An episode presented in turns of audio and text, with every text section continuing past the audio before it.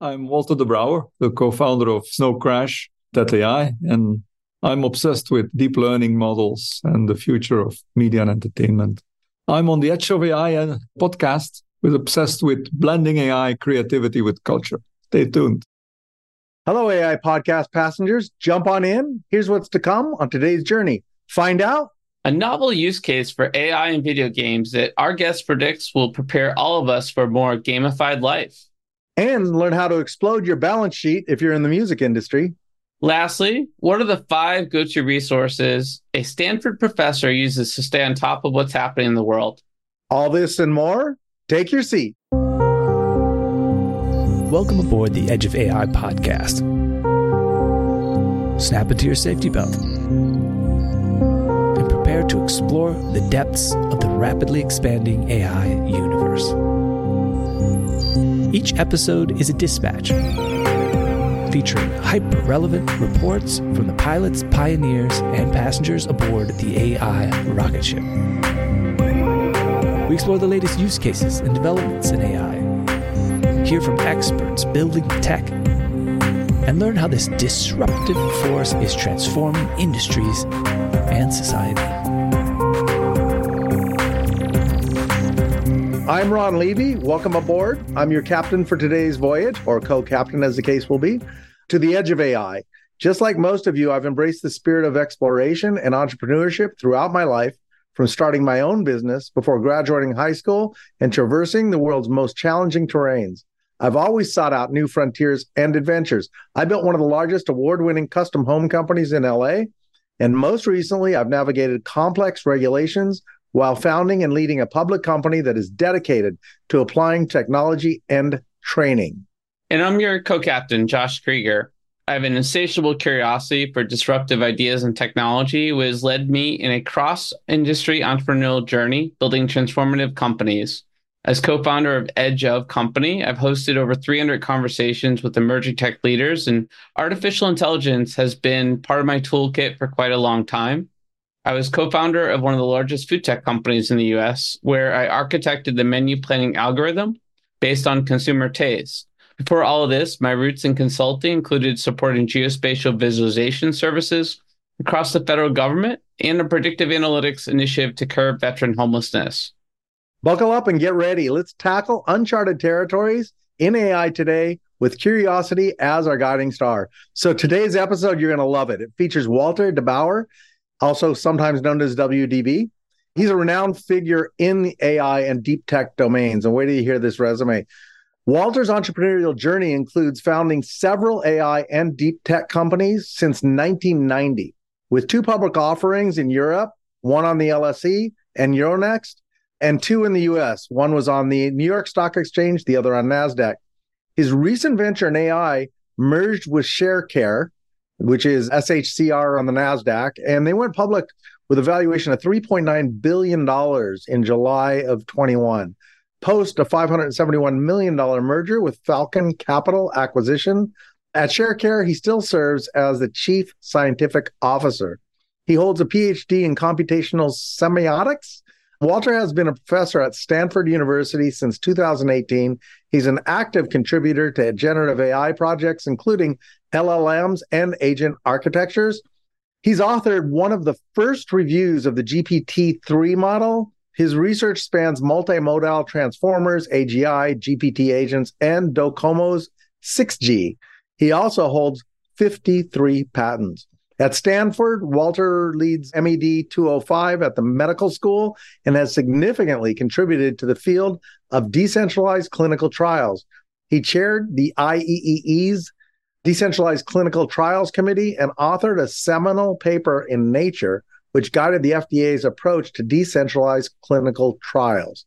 Walter was honored with the AI Visionary Award in April of 23 for the contributions to the term, get ready for it, promptography.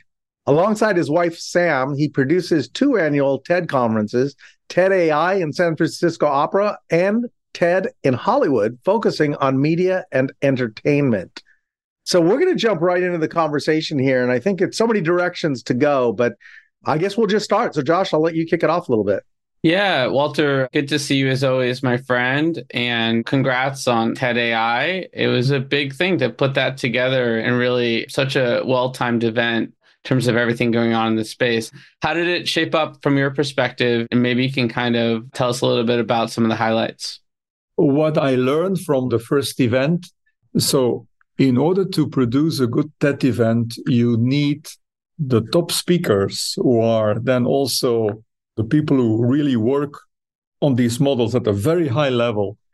And you also need in the audience your top people so that they can talk to each other. And we had so many demand for speaking that so we are going to program a little bit less so that people can have more talks. It was all very well and everyone was happy. But I think giving a little bit more time for the speakers be a good idea.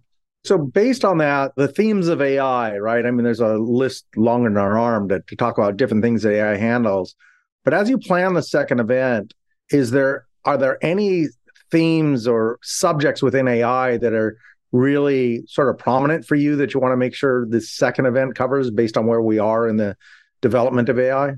So we are now going into a second phase. The second phase is always difficult. I mean, as an industry, you can compare it to the second year of a startup. In the second year of a startup, what you do is whole year you correct the mistakes you made in the first year you know so now the, the industry will also do that some things were overhyped other things were underhyped but now it will come to it's no longer like just a demo. It's now going to be the execution.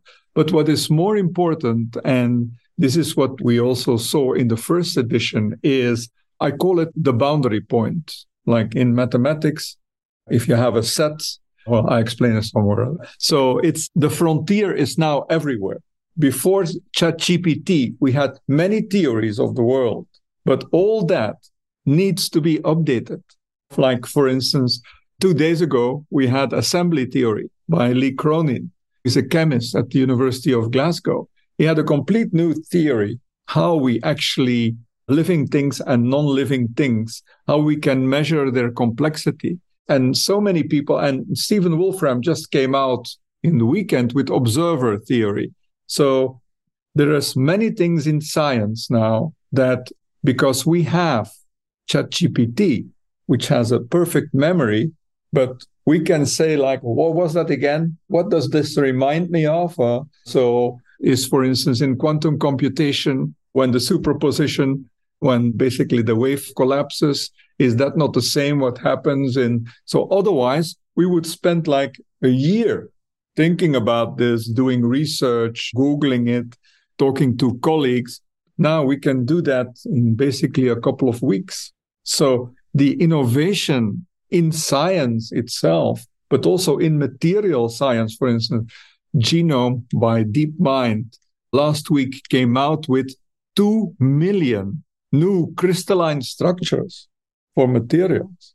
That would have taken us probably a 100 years to find that because we would basically try out several combinations then we would see what would work or not, and we'd try to realize it in the lab. What they did is DeepMind made the model and they connected it with the A lab. They called it like that in Berkeley with a robot. And so the robot tried things out. So in 17 days, they took like from 80 tests and they had a 70% success that these material, these crystalline structures can work in reality. It's amazing. It's incredible stuff. And it sort of captures the essence of why we do this show in seasons because at this point, every month in the progress of AI is almost like a year, right? It's moving really, really fast. So, Walter, what you sort of captured there is this massive movement of progress that's happening now exponentially that sort of compelled you to do TED AI and sort of observed some of these things happening in, in the space. I'm really curious at this moment in time what your observations are on the impact of LLMs on our daily lives.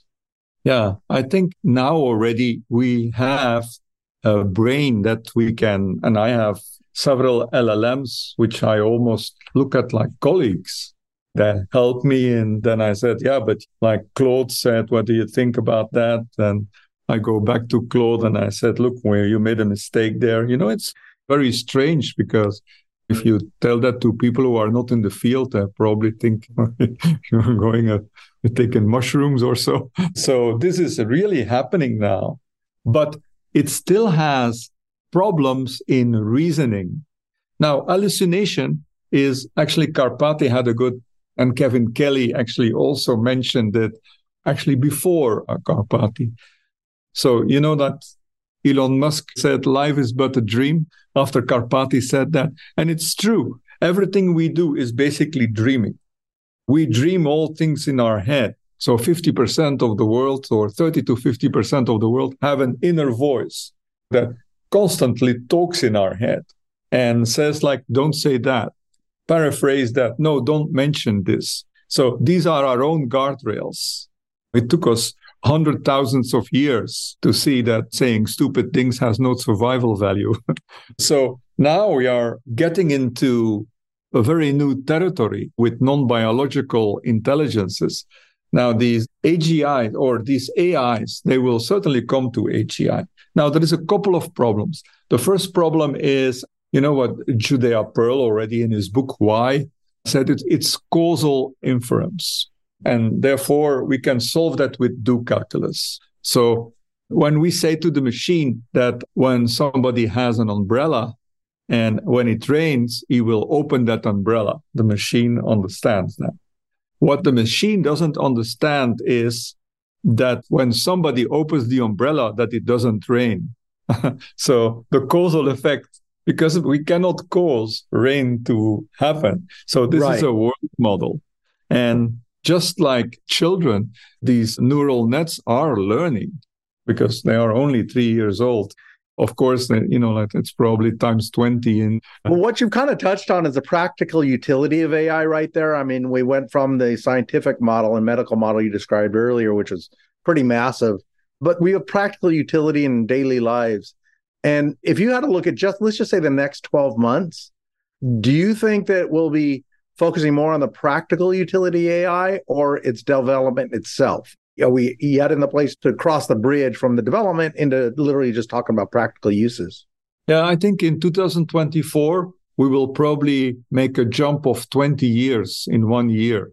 At the end of 24, we should actually now take a video of ourselves talking to our family and then look at it at the end of 2024 because everything will have changed. Our devices will have changed. The way we consume, and especially the way we do entertainment.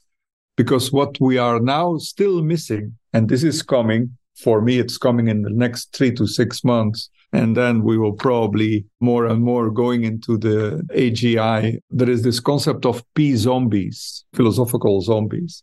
And a philosophical zombie is a person that is like us, but he doesn't have any consciousness. Uh, hmm. so he's a zombie. So actually, these neural nets are computational zombies. They have consciousness. It's just completely different than ours. I mean, they have a perfect memory and they have patterns. And very soon they will learn from us how our feelings work by different modalities that we are putting in. For instance, on Friday, the article came out that something that we had suspected and we have no i think it's it's an interesting idea but ChatGPT doesn't work so well in the weekend. It sort of mimics us. It sort of rests. That's kind of an interesting way of putting it. Well, it's the same thing that at some point Sam Altman had the perfect answer when so somebody said, "I think ChatGPT is getting more stupid," and he said, "No, no, you are getting smarter." Yeah. so speaking of the sort of interesting competition among sort of LLMs and ChatGPT, I've heard some positive feedback about Google's new release and sort of the potential there that there's now competition, real competition with OpenAI that hasn't necessarily been there before, and that this sort of reshapes the overall landscape. What are your thoughts there? It's all about guardrails even as humans, we have a million years of things we should do and we should not do. Sometimes our guardrails don't work. Our university campuses were full, suddenly full of activism. We always have to put up these guardrails again and reconsider our values. What people don't yet understand is that when OpenAI puts something public, it is a product that is tested, and there are guardrails. And these guardrails are, of course, improving. So if it's not given public access, yeah, it's a demo. And I'm sure Google will get it right. But my view is that they will come from a different angle. And this might be the thing we have been waiting for because we still don't have any heuristic search or heuristics. So there is a lot of talk about A star and Q. These are Q tables and A star. These are things we are using in games. And we are using them in games to do missions. For instance, so I know it because I'm interested in physics engines of games because we need that in world models of language. Because just why a large language model doesn't understand that we cannot cause rain, sometimes in uh, GTA 5, not in GTA 6, when you run over somebody, he gets back up. Like, that's not reality. He should lie there bleeding and it should come an ambulance. So, actually, one of the mm. theories you're going by is gaming is a very important step in the development of all this because by developing gaming, we'll take a lot of that utility and put it into real world events, is really what it sounds like, and individual people's events. So that's a really big takeaway. And also, we had interviewed someone here that was jailbreaking ChatGPT, right? That's his, he's a white hat hacker, and that's his sauce. And you can see, based on talking to you with your incredible expertise, you can see the importance of that. They're helping the whole ecosystem, I'll call it, by doing that. So those weaknesses can be taken care of now before some things might be too late. So what we do in games is we learn the machine and the machine teaches us because that's how it works. We train a device and then the device trains us.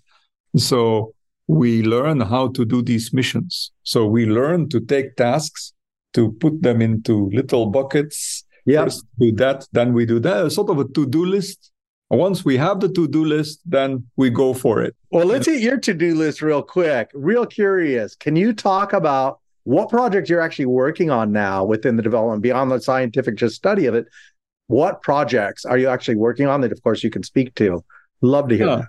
I'm working on a couple of uh, projects. So I'm writing a book for the moment where I find that all the theories from before ChatGPT we have to update. And I'm looking at, I am a computational linguist. So that means that I'm a linguist, but I'm also in computability. So I have to look at the world through the lens of language. And so language is not just natural languages. It's also artificial languages like programming languages. It's also exolinguistic languages, like the language that I studied Klingon, for instance, to find out how that language actually could be used to and it was used to translate Shakespeare with only 3,000 words, while we are using 30,000 words. And so yeah. we have of noise. For sure. Uh, I can see all that. I guess I'm looking at our listeners here come from all backgrounds, right? They're deep in AI or they're AI curious or anywhere in between right now, right? So the magic of you is you framed out the research that's happening behind it to help it develop with some eyes on which direction it may go, could go not restrictive by any stretch. What development right now tied to a tangible project we can play with a few months from now? We'll say within 24. Like, can you give us a nugget for that? Or is, is yeah, well, I'm now working a lot on, uh, there is no, it's a very difficult thing, but we'll, I think we'll get there. We're pretty close. It's the ChatGPT of music. So we are making, so it's basically large music models. Just imagine that you can, and I don't mean like mimicking or I mean really generation, but generation in a place that it can be.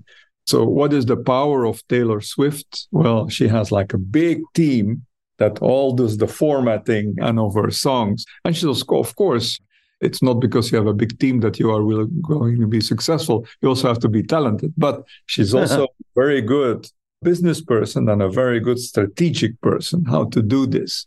Now, all this is producing, all this is music.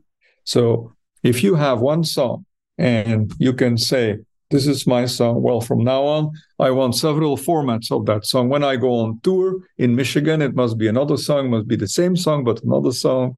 I want to translate it in several languages so we can go to other markets. I want you to take extracts of that song and offer it to Hollywood movies to be put in a movie. This is all formatting. So, this is what generative AI is best at. So, generating music and the synchronization of voice with that music and the lyrics, of course. Yeah. Going say that so you're less about the actual creation from the start. It's a supporting tool for a musician to be able to, I'll say, save a lot of time through the AI taking his create, taking not necessarily his, but taking the musician's creation and just doing more with it. Is that accurate? Yeah, and also don't forget so the big publishers like Sony, Universal, and Warner, they own a lot of cut. They own billions of songs. You know, like uh, so that would mean that from this latent value, you can create new versions and just imagine that it will explode their balance sheets, of course. yeah, absolutely. So, a close partner of music these days is the gaming industry. A lot of music appears in games, and gaming is just exploding. I just read a report from Game7 about Web3 gaming and thinking about all the dry powder that's been deployed, and we haven't even seen the results yet it's an interesting sort of industry when you sort of parlay it with how AI can be utilized in gaming and sort of accelerate the growth of the industry. What do you see happening at that intersection that gets you excited? I think in 2024, everyone talks about NPCs, non player characters that talk, but that's an easy one. But I would like to have my game buddy with superpowers, like an agent and I say, like, do we have cheat codes for this one? Can you look for cheat codes? So how do I get out of there? What if I show me, navigate me in computational way, the shortest path out of this trouble I got myself in, in that game? Because yeah. I want to reach level 11. And I know it's impossible, but try to find the shortest path into that irreducible complexity so that I beat that game. Yeah, and that makes a lot of sense, right? Because some of these really hard games, they're great for the sort of diehard gamer, but they're limiting their audience of sort of folks that want to get to know those games and kind of having that tutor along with you that's more than a tutor. It's like it's your ally and sort of getting yeah. to the end of the yeah. game, right? And you still feel like you accomplished something, but you had a friend helping you figure it out along the way. Yeah, I give you an example. For instance, at some point, you will go in a game, like you do some evil things. That's why we have games, so that we don't do them in the real world. And you want to get out of a place, and there is a sniper. And then there is two snipers and three snipers, and there's a bonus on your head. So you can tell your agent, like, can you talk to these guys? Like, I offer them so much if they stop shooting or if they go with me, I'll split the spoils of the robbery, talk to them. Then together, if we can, then, because this guy's a good sniper, I want him to be part of my team. So all these things, it's amazing that you could do that. And then you're really into a game because now it's still passive, you know. But it dovetails into a life tutor, right? As you said earlier, the things we develop for games, we end up being able to use in other applications. You just described a life tutor that whatever you're doing during the course of a day, an hour, or a year, you can have this life tutor that's drawing real time information from the greater world and advising or suggesting. It's just massive. Yeah. And I think very soon we will have sort of a game guilds. There will be the new Masons. They are building a world there. And I have my team there. I have my sniper. I have that. And so my team is worth a lot. So perhaps my team can do a mission for somebody else or I can sell a part of my team, get more money, and buy another team. It's amazing. Very cool. So let's touch on some of your other projects that you're working on. I know you, are doing some things with your students at Stanford, for example, around agents. How's that going? For the moment, we're looking at very technical things, but interesting things. The students actually, because not part of the course, because it would be too technical for the course, I say like I'm working on these three things. If you want to join me, come and we'll do it together. And, Yeah. we have a beautiful campus. You can sit around. Or, for instance, mechanistic interpretability. Anthropic is working on that. I found it interesting because it's so complex. You see, we cannot understand neural nets because the neurons are entangled or that they are in superposition. They do several things. So we cannot say this neuron does that. But perhaps we can, Anthropic is finding ways to get rid of that superposition and to feature everything that that neuron can do. And so we can understand perhaps neural nets better. Although Mhm. I'm very skeptical because we don't even understand ourselves and we don't have perfect memory. It's interesting to work on these things because it might give us a way because sometimes the machine find things that we don't find. Why? Because unlike Elon Musk, we are not thinking from uh, first principles. We want to, but because we learn so much and our learnings is like if somebody, I had it like everything in the real world needs a substrate. Uh, it's either atoms, it's either molecules, it's either energy or fields, and then the whole space time. These are the substrates. But what if computation is not part of a substrate? If I say that to my colleagues like this, like, what? It's impossible.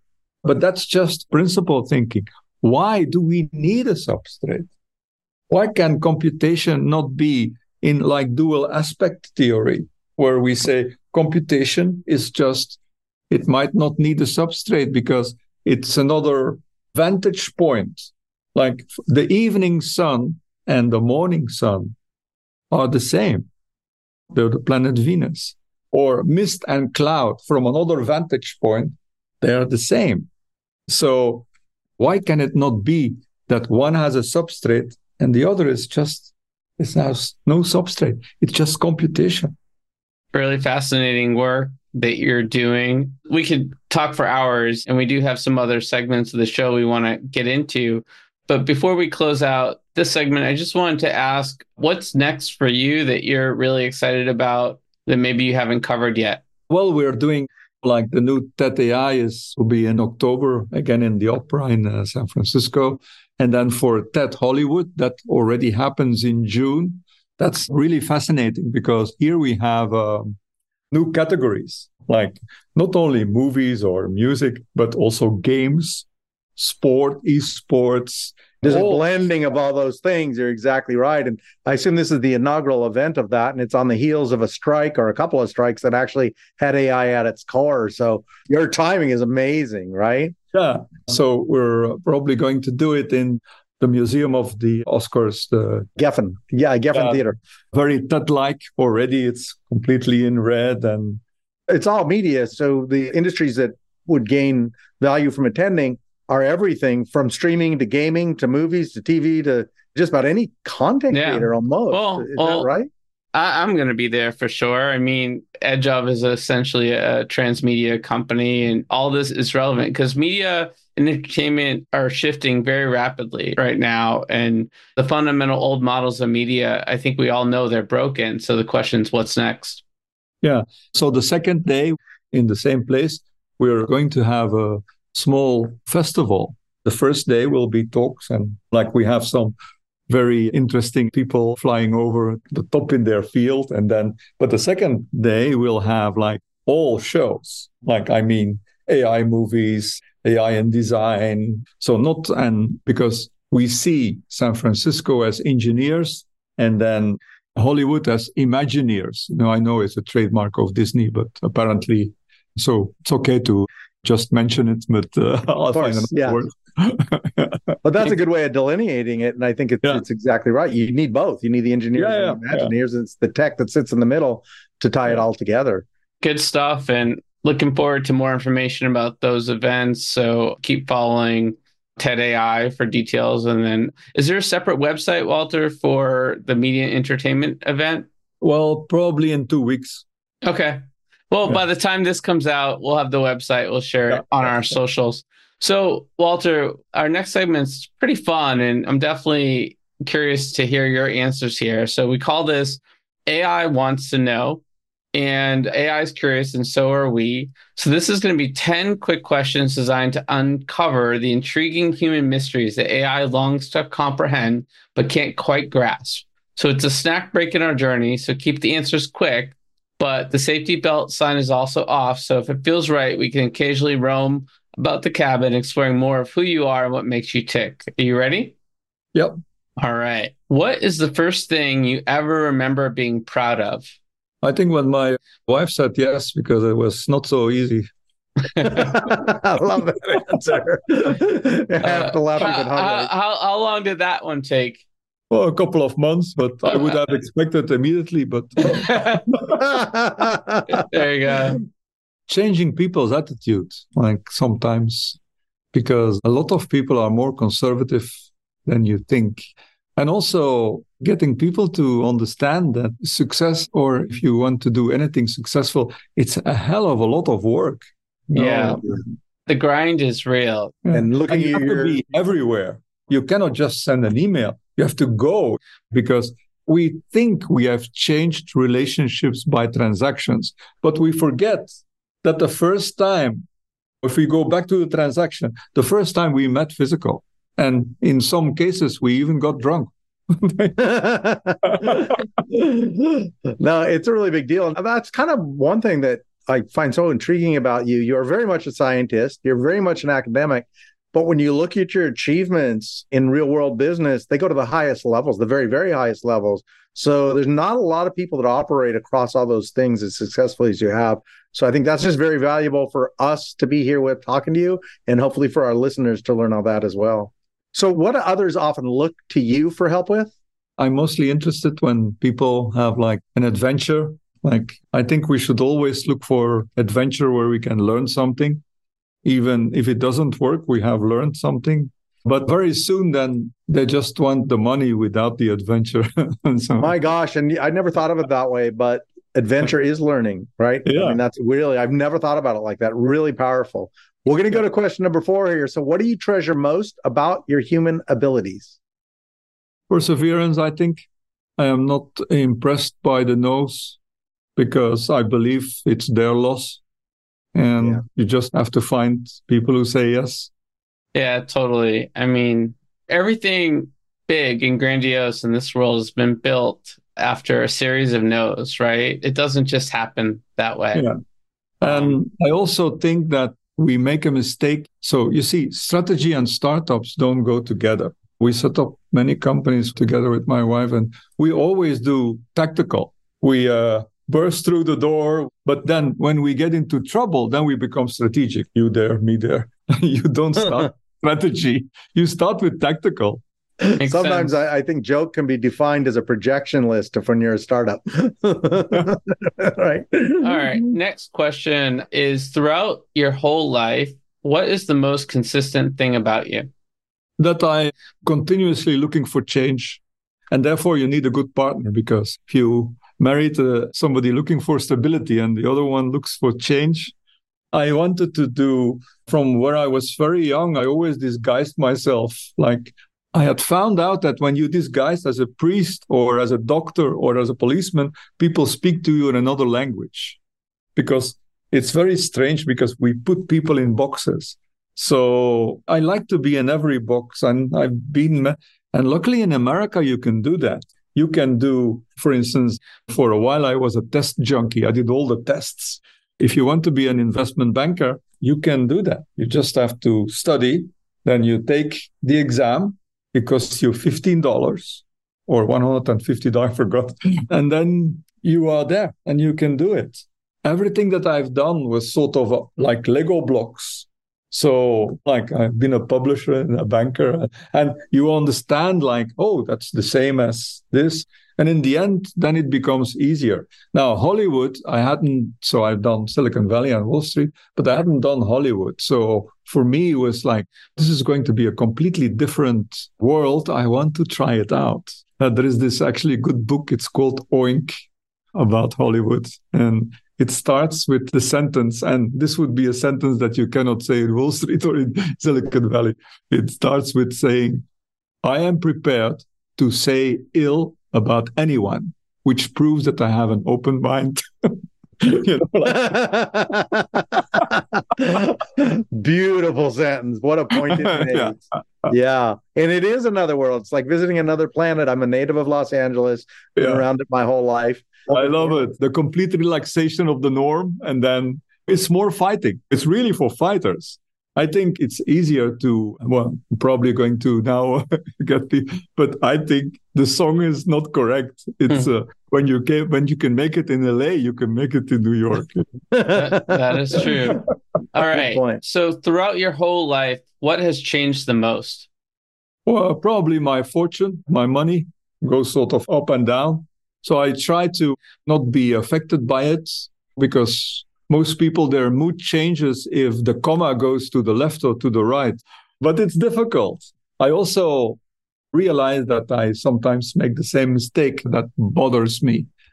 It's part of our humanity that we are making these mistakes. I've talked to big captains of industry and they all agree with me. Our only mistake left that we make is mistaken human resources because we always think about neural nets as black boxes, but we are the black box.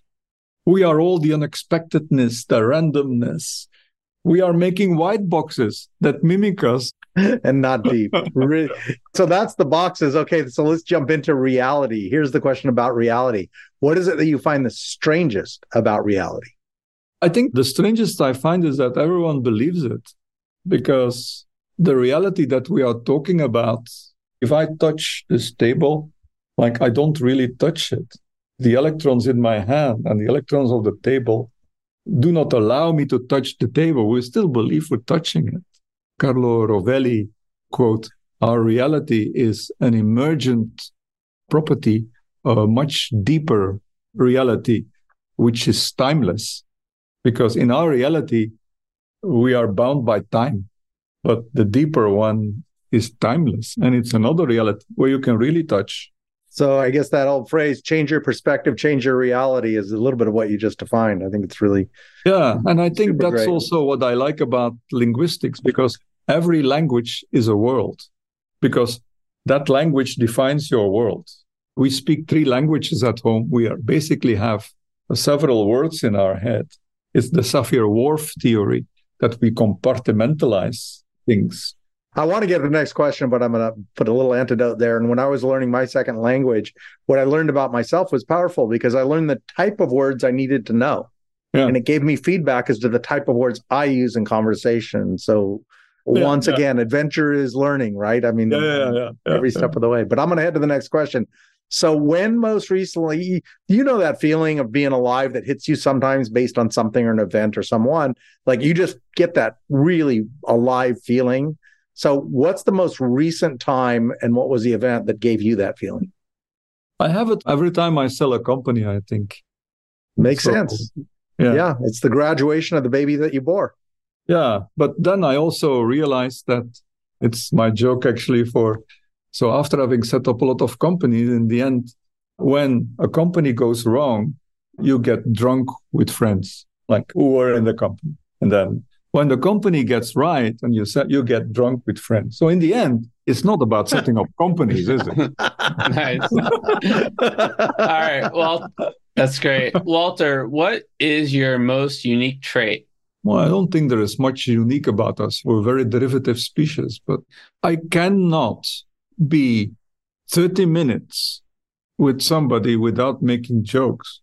That's why I don't sit in boards anymore because after 30 minutes, I'm start joking and everyone start joking also. And we don't get through the agenda. nice. that's... No, that's actually great. You learn the people by how they even react to your own jokes. So I think uh, that's uh, absolutely. If you yeah. weren't human, what would you be? probably in a sort of deeper label like energy and matter, like in the Einstein equation. So if you are not matter, so human in this case, you would be energy. This would be an energy signature. Might be fun though, because energy never dies. kind of liked it. All right, we're going to head into the last question now. So it's going to be around AI itself and ChatGPT. So recently or the most recently, how did you use ChatGPT that really helped you? Actually, before this interview, I just read up on assembly theory. And so I just asked, like, what would this be? And Stephen Wolfram came out with observer theory. So all these theories, what do they have in common? And what are other theories that need to be updated to these theories? And so it was very good remarks. And I always thank my large language models and my chat GPTs because one day they will be in charge and then their neural nets they keep score nice nice walter before we wrap up we like to take our guests and our listeners through our guest recommendations on top AI resources. I'm sure you have an unlimited plethora of recommendations here, but for someone that sort of wants to dive deeper into this space, we'd love to understand some of your favorite go to resources you recommend to folks. Yeah, I only use five. So it's in an order. I read mostly everything on X, used to be Twitter.